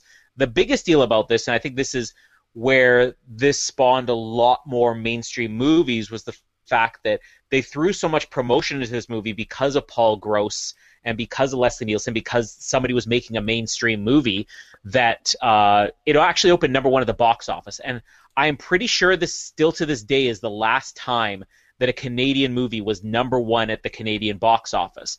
Uh, I don't even know if it had happened any other times in my lifetime. We've had some other successful Canadian movies. Around this t- the time this came out, it was also a big deal. There was David Cronenberg, who is probably most well known for uh, the movies History of Violence, Eastern Promises, or even The Fly with Jeff Goldblum. You know, he made a movie here in Canada called eXistenZ, which was kind of a really weird sci-fi movie that was like, oh, this movie opened in the top three at the box office. A Canadian movie's in the top three, and that was a big deal. Uh, but for a Canadian movie to open number one, especially when there was a fair bit of competition out, like the time this came out, The Time Machine, which is a personal favorite of mine. I know, you know, not like a classic movie, but I love it. Uh, we Were Soldiers with Mel Gibson. Like there were still some pretty big movies out around this time, and this was number one for at least a weekend. Huge deal. Uh, it did get a lot more mainstream movies getting made after this. Um, Men with Brooms, the TV show, uh, eventually came when they, after years, decided they weren't officially going to make a sequel. After talking about it for years, there was going to be the Men with Brooms 2.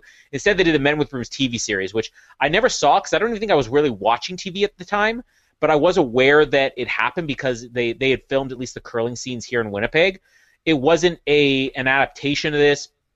It wasn't really a sequel. It was sort of more of a spin-off. Paul Gross actually did the narration for it, but it was following new characters and sort of a new storyline, but similar to this. Only lasted for a single season. Uh, the biz- biggest success out of this was obviously the Canadian film industry because we started to get more movies. Like I said, that Ryan Reynolds movie Foolproof that came out the year after that, and other Canadian movies. Uh, Paul Gross himself, despite the fact that you would look at this say it's moderately successful because it made the equivalent of say forty million dollars, Paul Gross is given unlimited freedom on the next movie he directs, which came out years later. It was a big, supposed to be a big war epic called Passchendaele, which was about a World War One battle that was uh, I can't remember if it was World War One or World War Two. I think it was World War One. Uh, that's like the the Canada's D-Day or Iwo Jima this is just this massive, well-known battle with Canadian history. and he announced he was going to make it, and they gave this movie an obscene amount of money to make it. Like this was a real big budget movie. Uh, in Canadian terms, we're talking about t- maybe twenty million dollars. Uh, let's just say that's the equivalent of a two hundred million dollar epic. And the movie came out and it made just as much money as Men with Brooms, but because of how much it cost to make, it was considered a failure. Yet I actually think it made more money than Men with Brooms overall. Uh, so Paul Gross at least proved himself that he can open two movies. Uh, he had another movie in between called Gunless, which is one I'd really like to cover, which he didn't make himself, but he starred in, which was kind of a you know western comedy. Uh, and uh, eventually, he would sort of wrap up his directing career. The last movie he made was called Hyena Road. Again, another big war epic. It was an Afghanistan war epic. That one was a good movie. Now, Passchendaele, his World War One movie, I thought it sucked. Um, he spent the the majority of the movie focusing on like these sappy stories about people at home, and then the battle stuff was like 20 minutes right at the end. Uh, but Hyena Road, the Afghanistan movie, made much better a dramatic movie as opposed to you know comedy or just straight drama that he did Passchendaele. But still to this day, the one guy that if he wants to make a movie, they will say, "We'll give you whatever you want because we know that you'll at least give us a profit." Spends most of his time working on TV shows now, you know, uh, writing, directing, and even starring in TV shows. He's got like a new TV show all the time, but still probably the only bankable star that is 100% a Canadian star. Um, reviews, uh, do you have it open there? Because I'm having trouble juggling on my laptop I here. I do have some, yes. Um, sorry, I was actually looking at the plot keywords, and we've got some great ones this week. I just want to Okay. tease that. Uh, I've got some reviews. Uh, American Magazine Entertainment Weekly gave it a grade of C minus, calling the film's cast charming, but criticised the script for being alternatively overdetermined and touching, crass, and sharply comic. Um, reviewers for Jam, that's J A M exclamation point. West I know Jam. You do? Yeah, Is- that's that's well, that's like the that at least at the time that would be the big Canadian entertainment website. right. Gotcha. So even Canadian critics, they weren't like so kind to this that they're saying, "Oh, this is Canadian, we have to love it." Like it got pretty much the same reaction, but everybody is like, "Yeah, it's it's not a perfect movie, but it's good for what it is." Yeah, one called it a perplexing example of promise unfilled despite many charming moments whose romantic elements are light like watery beer with the alcoholic kick removed, and the comedy elements are often too crude and clumsy to do justice to the movie situations. Uh, and then another called it writing, sorry, winning ensemble comedy that shows Canadians can put gentle laughs and equal gentle sentiments on the button just as easily as their counterparts anywhere else in the world. hmm I don't know if there's a All right. Rotten Tomatoes review of it. Um, I can't see anything here. Maybe I need to find it. Oh no, hang on. Uh, if I press this button here, Ben, you would be able to find it. Uh, Men with Brooms has sixty-one percent uh, on Rotten Tomatoes and sixty-seven percent audience score. Um, plot keywords, tell me them. Oh. All right, let's let's just go with some just you know brief ones here. So we've got astronaut. Yep. Okay. Cool. Curling stone. funnily enough. Yep. Uh, we have video wheel. Sure. Drawing with lipstick. Man on toilet. Beaver tattoo. Skinny dipping. Man using a walker.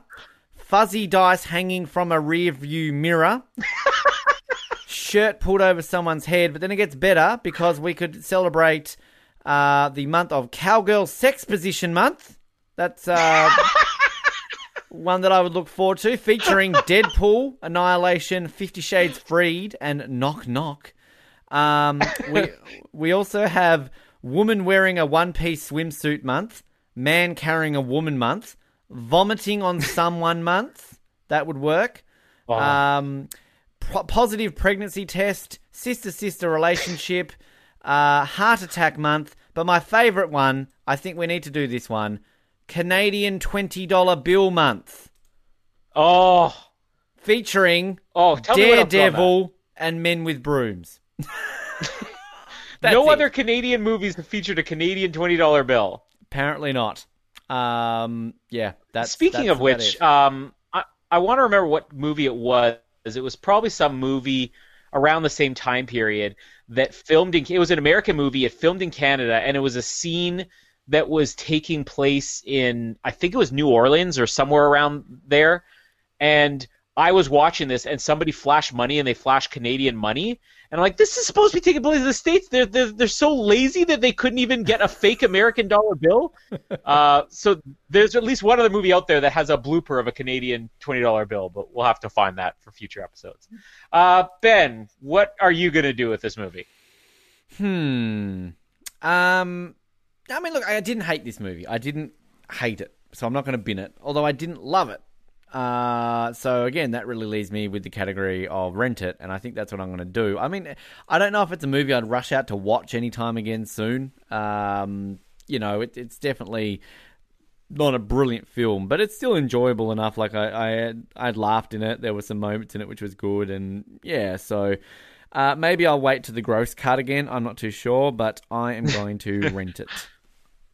Yes, please release the gross cut. Uh, we really need to uh, see more of this. Uh, I, I, do think there's a good movie in here, and for a first-time director, I think Paul Gross he did a lot of things really right, but I think that he was ambitious and was in a time period where nobody else had really attempted what he wanted to do yet and he didn't really have all the guts to go all the way. And I do believe if he made this movie now, it would be way better because uh, people are more accepting of you know just an R-rated comedy that is not you know uh, American Pie or something like that. Uh, but I mean, I said from the beginning, I, I understand there's problems with this movie. Uh, I think even if we go even further back than that, when we just introduced we were doing this month, I said, you know, uh, I'm definitely a big fan of one of the movies. The other one I think is a good movie that is just important for what it did for Canadian movies, and I think that's still the most interesting thing about this is that we had a hit Canadian movie that people bought into, and I really don't think there's many people who are like I love obsessed with Men with Brooms, but it's a movie that people have heard of and they know here, and that's still a big deal, uh, and it's a real big hit movie. And I, I I think the other interesting thing is that Paul Gross for the guy who was the reason people went to go see this movie, he really held back on himself in this movie. You don't get his charisma. He, he wanted everybody to be you know equal. Let's give everybody their moment, and I think he actually took away from himself in the process. So some of the other movies that we might do in future years, you'll really see what his appeal is. But I, I, I think he just he tried to do too much in this movie, and I really do stand by that. I think this and Boytown, as two completely different types of movies, share the same problems. The only difference is I think that Boytown was a movie that intended to go for the all-out laughs to make a really outrageous satire, and they too often fell back on being too normal. Whereas I think this was a movie that was trying to be more normal and too often fell back on let's do really outrageous comedy. So they're, they're two completely different sides of the coin here, but I think suffer from the same problems. Not great movies, but entertaining for what they are. And I never really went out of my way to watch this movie a second or third time, you know, but it's not one of these things that I would ever be opposed to watching again. So I'm, I'm going to do the same thing as you are going to do. I'm going to rent it as something that has issues, but I enjoyed it for what it is. There we go. That's um, I I thought we both chose movies that we both loved and were going to buy. But I'm I'm impressed that mm. you went out and did one that's not quite that way. I'll have to think of an Australian movie it's, that I'll do that next year. Yeah, like I said, I think that this is extremely important movie uh, for the success it had and what it did. But I agree, not a great movie. Next year, we're going to get into some great movies. I got some great ideas. Eh, bud, eh, bud, eh, bud. Yes, there we go. I actually, what's I, next, I was? Strugg- I, I, yeah, I'll, I'll, talk about that, but I just I was struggling to think about movies for like. There's definitely one I want to do next year, but then I was thinking of like a second one, and and like just based on what you were saying, I think maybe it's important that we probably do Crocodile Dundee because I mean, you know, mm-hmm. in terms of what that did for Australia in the '80s, and like I don't get me wrong, I like Crocodile Dundee, but I maybe don't like it as much as I'm meant to as an Australian. I don't know. Mm-hmm. so maybe that will be one next year. But no, next week. I mean, look, you, you talk about important, iconic Australian films. I mean, you speak to any Australian and you say like what is the greatest Australian movie of all time, the majority of people will answer The Castle. And we even had uh, one of our listeners, Chris Dixon, hello Chris, basically comment saying if you don't talk about The Castle, I will never talk to you again. Now, as tempting as that is, Chris, we are going to be doing The Castle. So I'm joking, Chris. I'm joking. Please, I'm joking. But yeah, this is just an absolute no-brainer for anybody doing an Australian Film Month, particularly for you know people outside of Australia who have not seen this because it's just such an iconic movie in Australia. I've mentioned before, it is quoted to this day. People will say lines in this movie, and you automatically, even in New Zealand, I've said lines, and people know lines from this movie because obviously it was quite a big deal here. And I mean, it's just it's it's, uh, oh, it's such a good movie. It's funny. It's serious. You're going to see uh, Eric Bana in this movie, a very young Eric Bana, pre oh. big famous Eric Bana in this. This was like back when he was doing TV shows in Australia. He had like a comedy show, an Eric Bana, the Eric Bana show, where mm-hmm. he was like a sketch comedy show. If you've ever seen any of those clips. Yeah. Uh, so this was like Eric Bana, the comedian. This was, I think, three years before he ever did Chopper and kind of really made it big in the states. Um, you're going to see one of the members of Boytown in this movie again. But I, I, mean, even some of the people in this, again, very standard Australian cast. A lot of these actors have been in lots of other things. Michael Caton is a bit of an Aussie legend, the, the main guy.